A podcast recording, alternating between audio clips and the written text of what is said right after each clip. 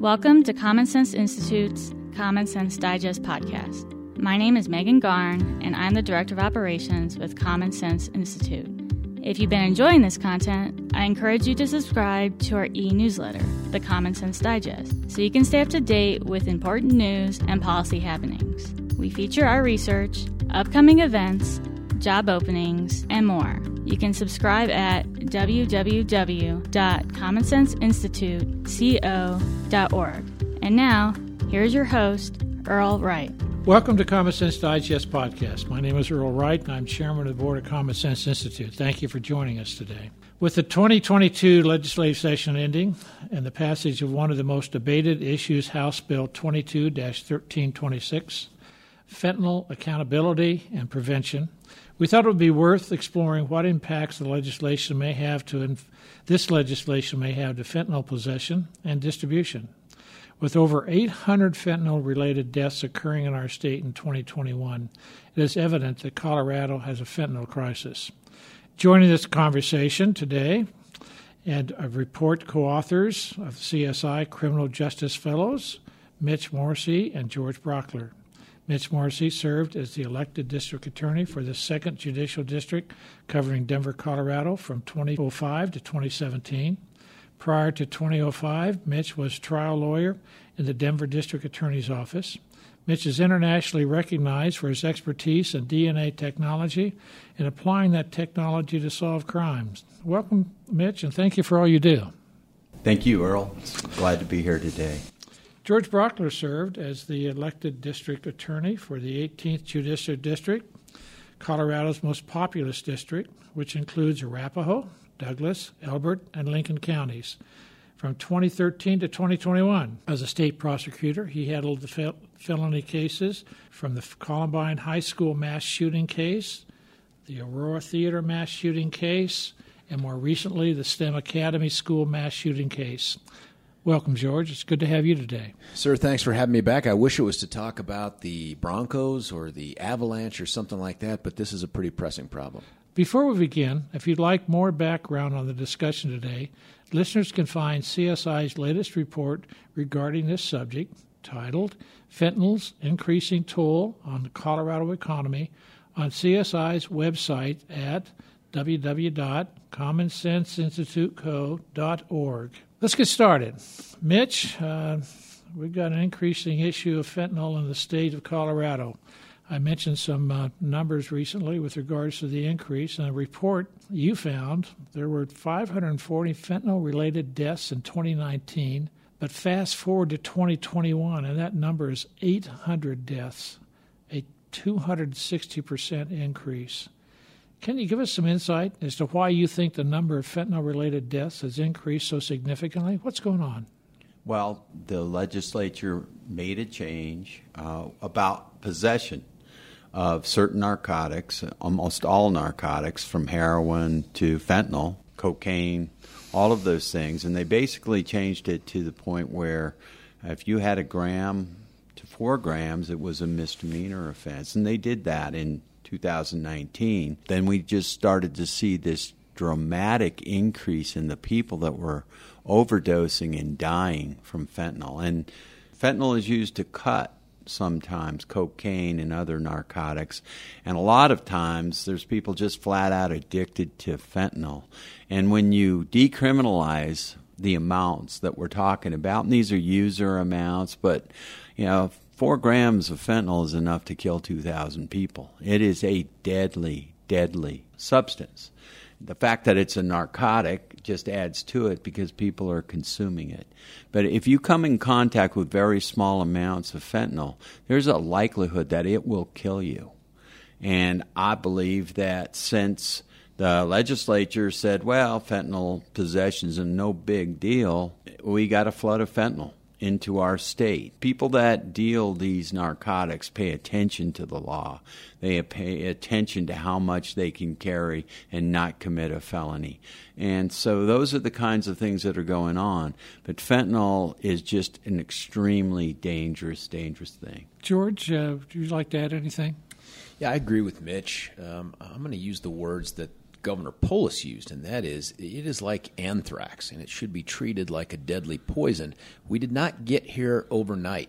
This has been a long process, and not just on the drug front, but we have seen the Colorado legislature over a period of sessions now continue to decrease accountability for criminal conduct in almost every arena. We've gotten to the point now where we view any type of incarceration as somehow inhumane and ineffective, and so what that's done for drug users and drug addicts is we continue to recycle them through a booking process and sending them right back out into the streets where they got the drugs that got them in trouble with the law, but they have absolutely zero incentive. There's no carrot and there's no stick to participating in any sort of drug treatment.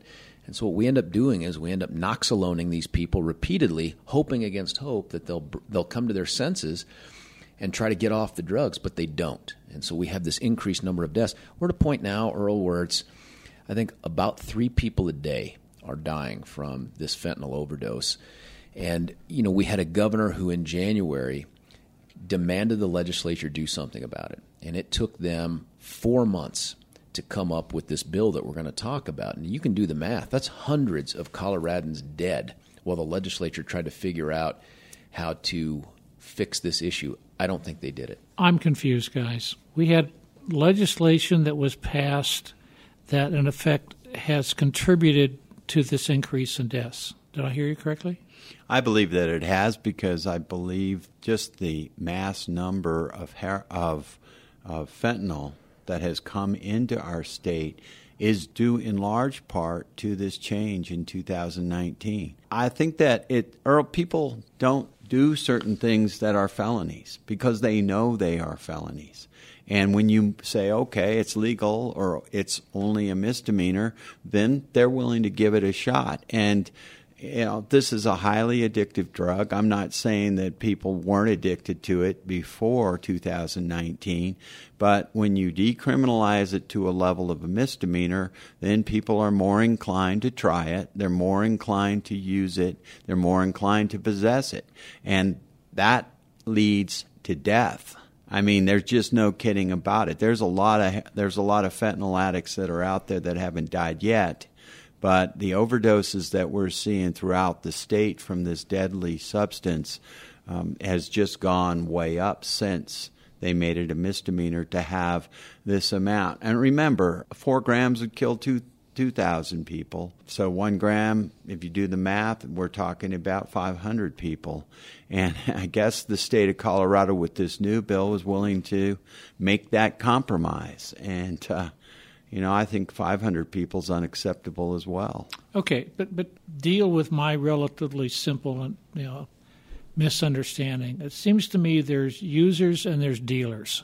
The legislation that was passed, you're suggesting that the dealers were somehow protected by the legislation that was passed, but the legislators, if I've read things correctly, were trying to protect the users with the legislation and not necessarily trying to protect the dealers, or am I missing something here? Well, if you're in possession of 4 grams of fentanyl, you are a dealer, and they completely ignored that.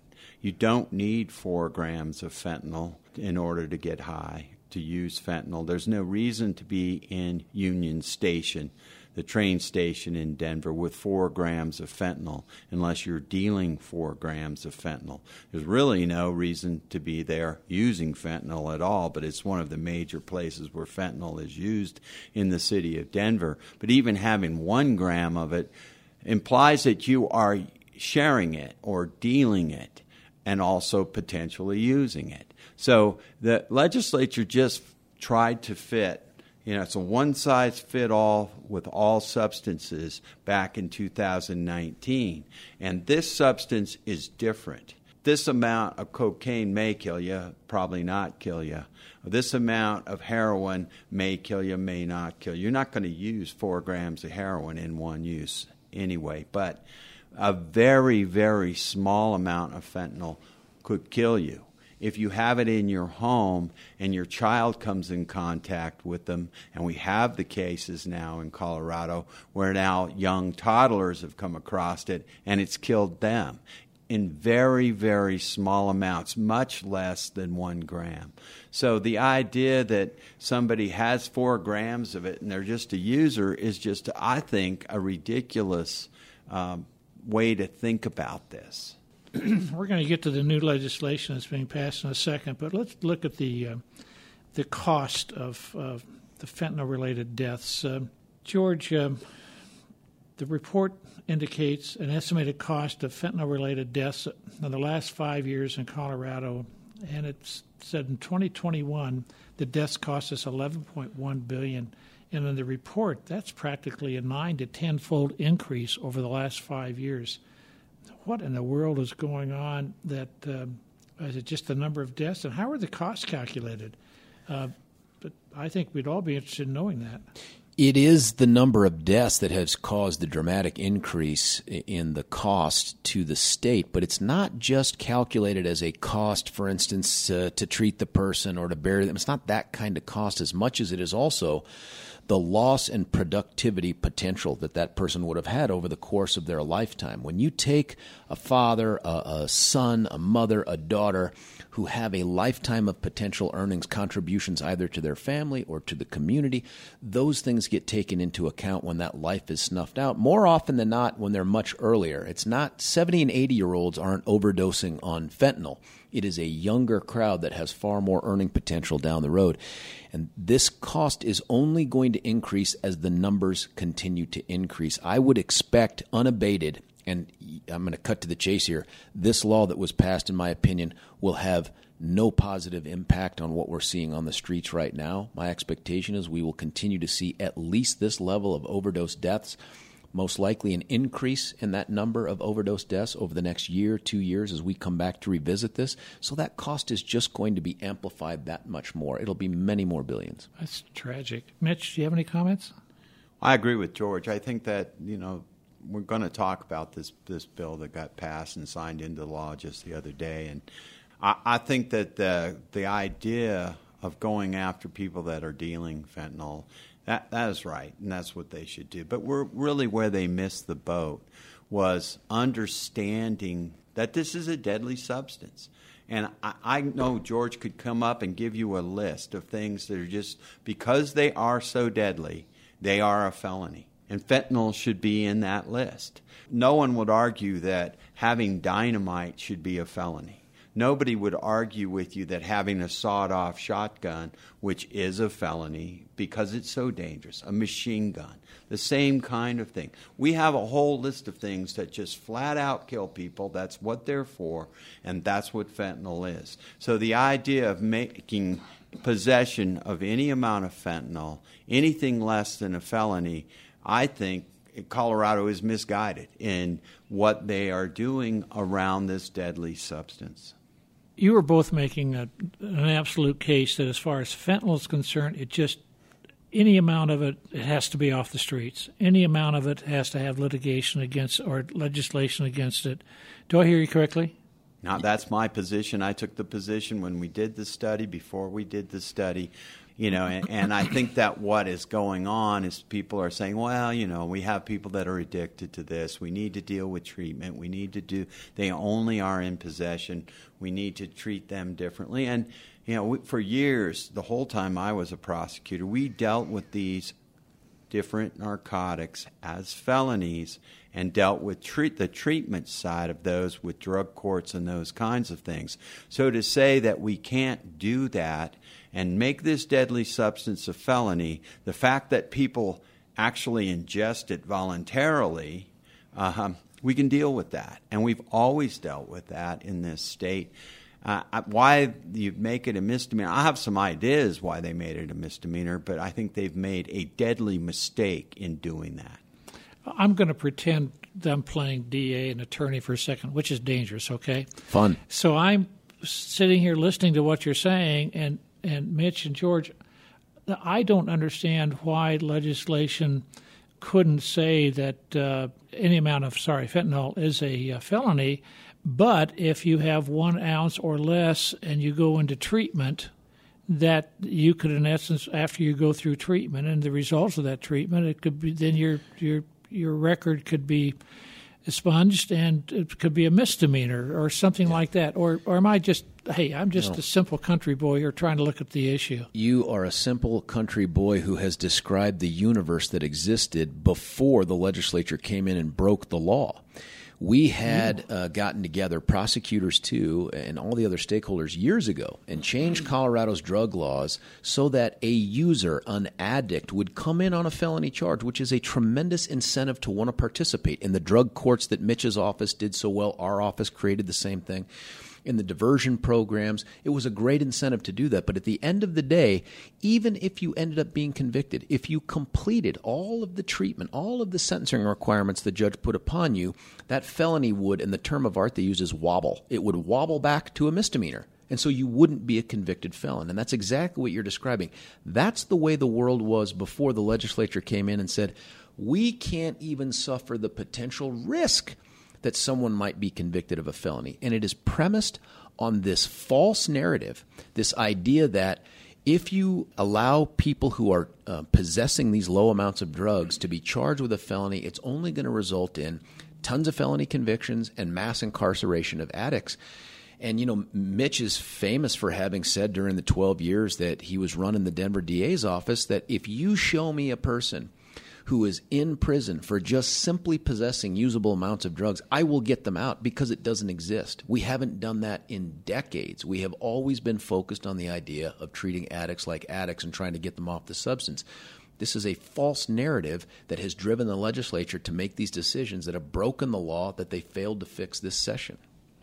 Earl, we had a situation in our drug court where we had the felony and all of the things that went with that potentially, but the years that it would take someone to get through drug court, sometimes they would relapse, they would disappear on us, we would bring them back and put them back into drug court with the idea of getting them clean and sober. And I would get criticized by people, why do you do that? Why do you coddle these drug addicts? Well, drug addicts, when they are drug addicts, are criminals. And when you get them clean and sober, they stop committing the other crimes that go along with addiction. So they may be thieves. They may be burglars. They usually will start out victimizing their families first. And if you get them clean and sober, they get out of the system.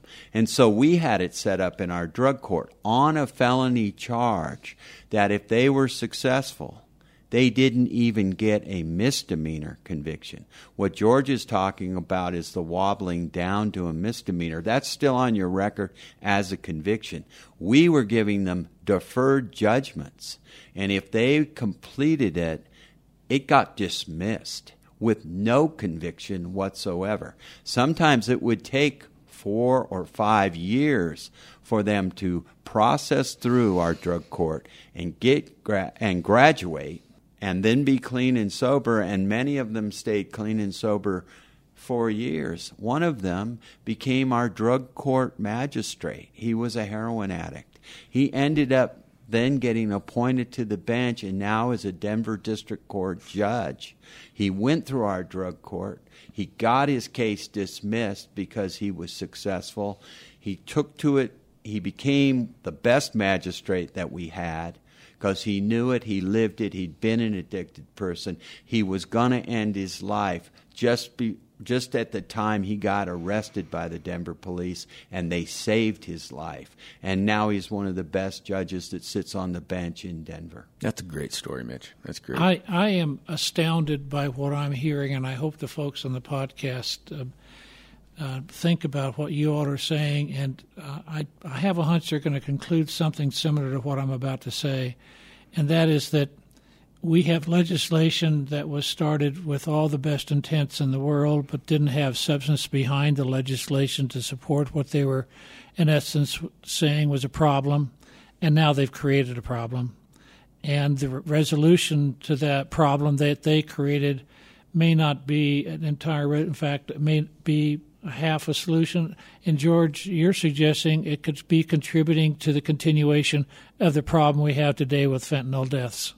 100%. I mean, if there's a corollary to spare the rod, spoil the child, it's spare the accountability, kill the addict. I mean, you cannot let them go without the incentive to participate in the very successful programs that Mitch's office ran, that we ended up running. You can't just cajole these people into giving up a substance that has defined their waking moments in life. And this fentanyl is the most addictive, most powerful drug we have seen in my career, and I've only been doing this 27 years, and yet we have somehow, through this law, made it harder to prosecute than any other drug out there. That is crazy. And your point is fentanyl, if it were any amount illegal, that would put them into a system or process that would help them, similar to what you had talked about, Mitch, that you had done previous to the current, legislation. Yes. Is that a fair statement? It's a fair statement. It could help them. We lost people. Yep. Lost people to other narcotics, not fentanyl necessarily, that were in our program, that graduated for our program and relapsed and ended up ODing and dying on other drugs. You weren't having anything like what we're experiencing today. Oh, no, nothing like we're happening today. But, you know, Earl, I've got to tell you, I don't necessarily agree with the idea that they just passed this law without really thinking about it, made a mistake. What I've seen from the legislature since I was the elected district attorney was the idea of getting things to misdemeanors. And the listeners need to understand who pays for misdemeanors and who pays for felonies in the state of Colorado. Misdemeanors are paid for by the counties. The sentencing for a misdemeanor is in the county jail. Any treatment that would come with a drug conviction as a misdemeanor would be done by the counties, and the state provides nothing. If it's a felony and they are in the felony system, say on felony probation, like we had hundreds of people, thousands of people in our drug court that were under some kind of supervision. Now, they weren't in prison, but they were under probation.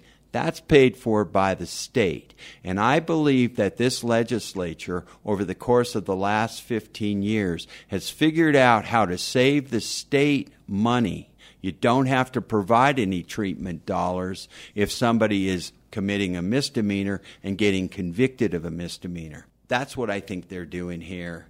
That's what I think they did in 2019. Shift the cost to the counties and save us the money. I really believe that's what they did. There's one other aspect of this, too, and that's insightful, Mitch. The difference in procedure between how a misdemeanor and a felony are handled makes a big difference, too, especially when it comes to addicts, when you're talking about trying to do the carrot and the stick thing. Felonies, you get arrested, you go into the system, you may have to post a bond where the judge says, hey, I'll let you out, but you got to promise to do X, Y, and Z, monitored sobriety, all that stuff. With a misdemeanor, outside of domestic violence, it is really an invitation to come to court. You're not spending the night in jail. You're not going to go see a judge. You get scratched a little ticket that's much like a traffic ticket. And then we expect them to go back out into these fentanyl-laden streets, but somehow remember to come to court and then abide by the court's edicts in this case. So it's not just the money saving for the state. It takes away tools from law enforcement. I'd rather stay on this conversation to talk about the legislation, but we have the legislation that's been passed, and I think there are questions that will come out of that. George, the 2022 legislative session has recently come to a close. Could you summarize the new fentanyl bill? House Bill 22-1326, and what are the new parameters for fentanyl possession and distribution in Colorado? Well, it does a bunch of different things, or tries to, and one is to try to address that gaping hole of a mistake it created by allowing possession of up to 2,000 lethal doses of fentanyl to be considered just a misdemeanor, but it also does provide some money, and when I say some and emphasize that, we do need money put towards rehabilitation. This amount of money is a drop in the bucket compared to what is really needed. If I read the paper correctly this morning on the fentanyl bill, it's $28.6 or $28.9 million that's going to be made available to the counties in some of the treatment. And if I hear you folks correctly and my number's correct, I can't even imagine that starts to handle the issue. But no, it's not enough. And when you're dealing with a $38-something billion budget, it doesn't adequately represent the risk to the community as well as what we need to do to invest the right monies to fix it. It does purportedly drop down the level for felony charges for possession of fentanyl to 1 gram. But one of the things that they did, and I'd love to hear Mitch's take on this, is they come up with the weirdest sort of, it's not quite an affirmative defense, but it's a way out for people that makes the burden, I'm not even sure who it rests on, Mitch. I'm not sure if it's the prosecution or the defense. I don't know what the instruction given to the jury is. I've never seen anything this convoluted in a law that we've had that makes it largely, I think, ineffective. They've also done a couple weird things with distribution. Oh, wait, I want to follow up on that. As I understand that point, if I am a drug dealer, you know, somehow you have to get me to say that I intended to sell drugs versus just having them, and I just happen to have these on me, and I'm not a drug dealer. In other words, I've got to, in essence, admit to something here as a drug dealer that any well-coached person wouldn't be admitting to. For the possession piece, they had originally plugged in something where we would have had to have proven that they knew what they possessed was fentanyl, which is a standard that applies to no other drugs. I mean, short of someone wearing a T-shirt that says, I'm with fentanyl, or admitting to it, there's no way. So they said, we'll fix that, we'll change it. And instead what they've said is, now the jury can be given an instruction that says, if this person reasonably believed or did not know reasonably that they were possessing fentanyl, I don't know what the standard is. Is that something I have to disprove as a prosecutor beyond a reasonable doubt? Is it a presumption they get? Do they have to prove anything? Is it burden shifting? I don't really know. When you get to the distribution piece, two of the things that stuck out in my mind were, one, there is no promise of prison for drug dealers who kill people under two interesting circumstances. One is, if you deal fentanyl and you kill a room full of human beings, but you have less than 4 grams of it in your pocket at the time, you escape liability from that. You don't have to go to prison. Escape liability is too strong. If you kill a room full of people with fentanyl, an unlimited, a mile-high stadium full of people, but you stick around next to the bodies while the first responders get there, and you cooperate with law enforcement, you are immune from prosecution for that provision of the statute. That is crack smoke crazy. That makes no sense. If the burden is on the defendant to prove anything in a criminal case, the statute is unconstitutional.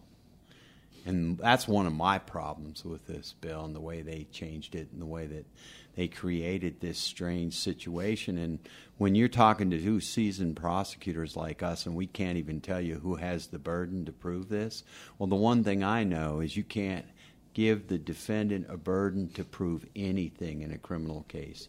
You are assumed to be innocent until somebody proves it beyond a reasonable doubt, and you don't have to prove anything ever as a defendant.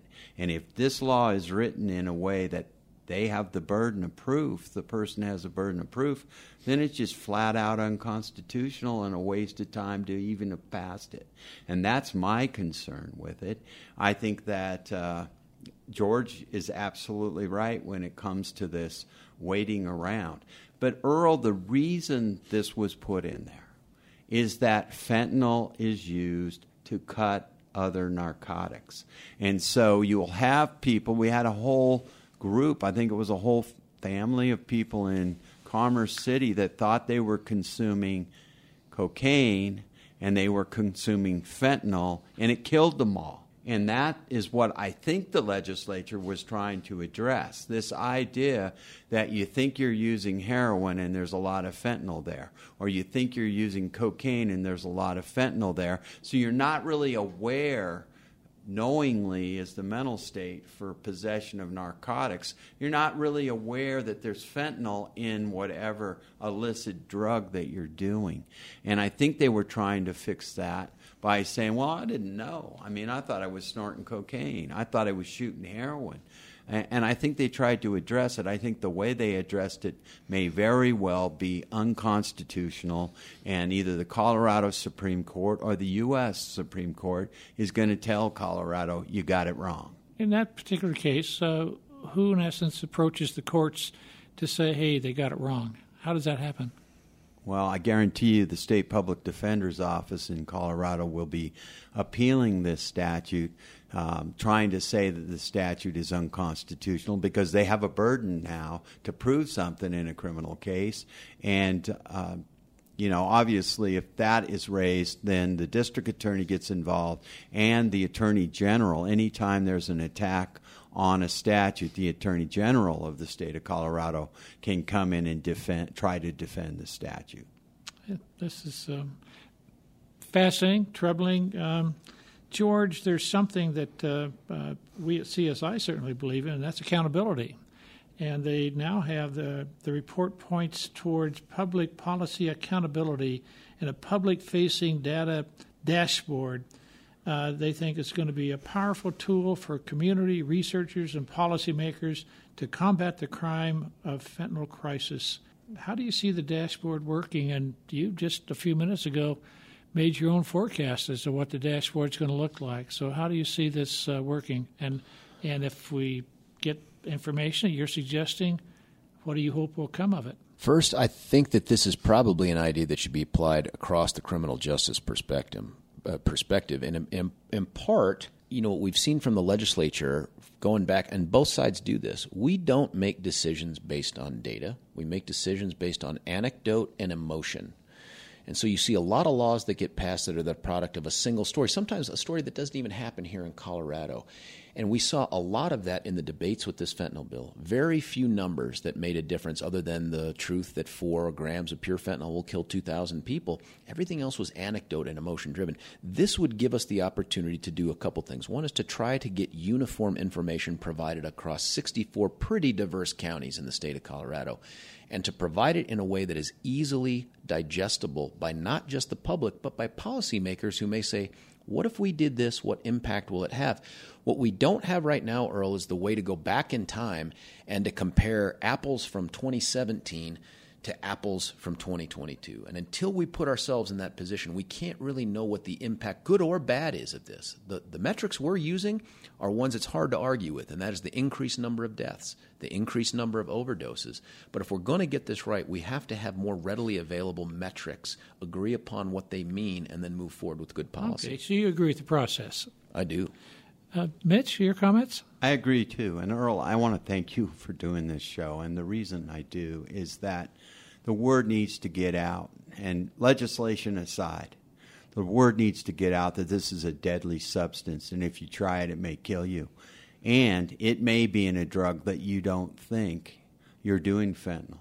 And we need to scare people to understand that fentanyl may be there. And unless you're testing the narcotics that you're about to use on a Friday night and you determine there's fentanyl there, I think just the sheer fact that we get the word out on how deadly this substance is and how evil drug-dealing people mix it in with other narcotics. Don't do those other narcotics because it may kill you unless you know if there's fentanyl there or not.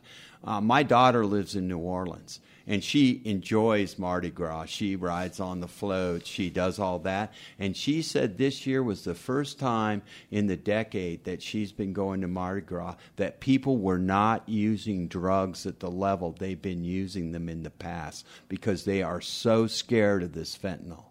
And they are not using what they think is cocaine. They're not using what they think is methamphetamine because they know that this deadly substance can be mixed in here.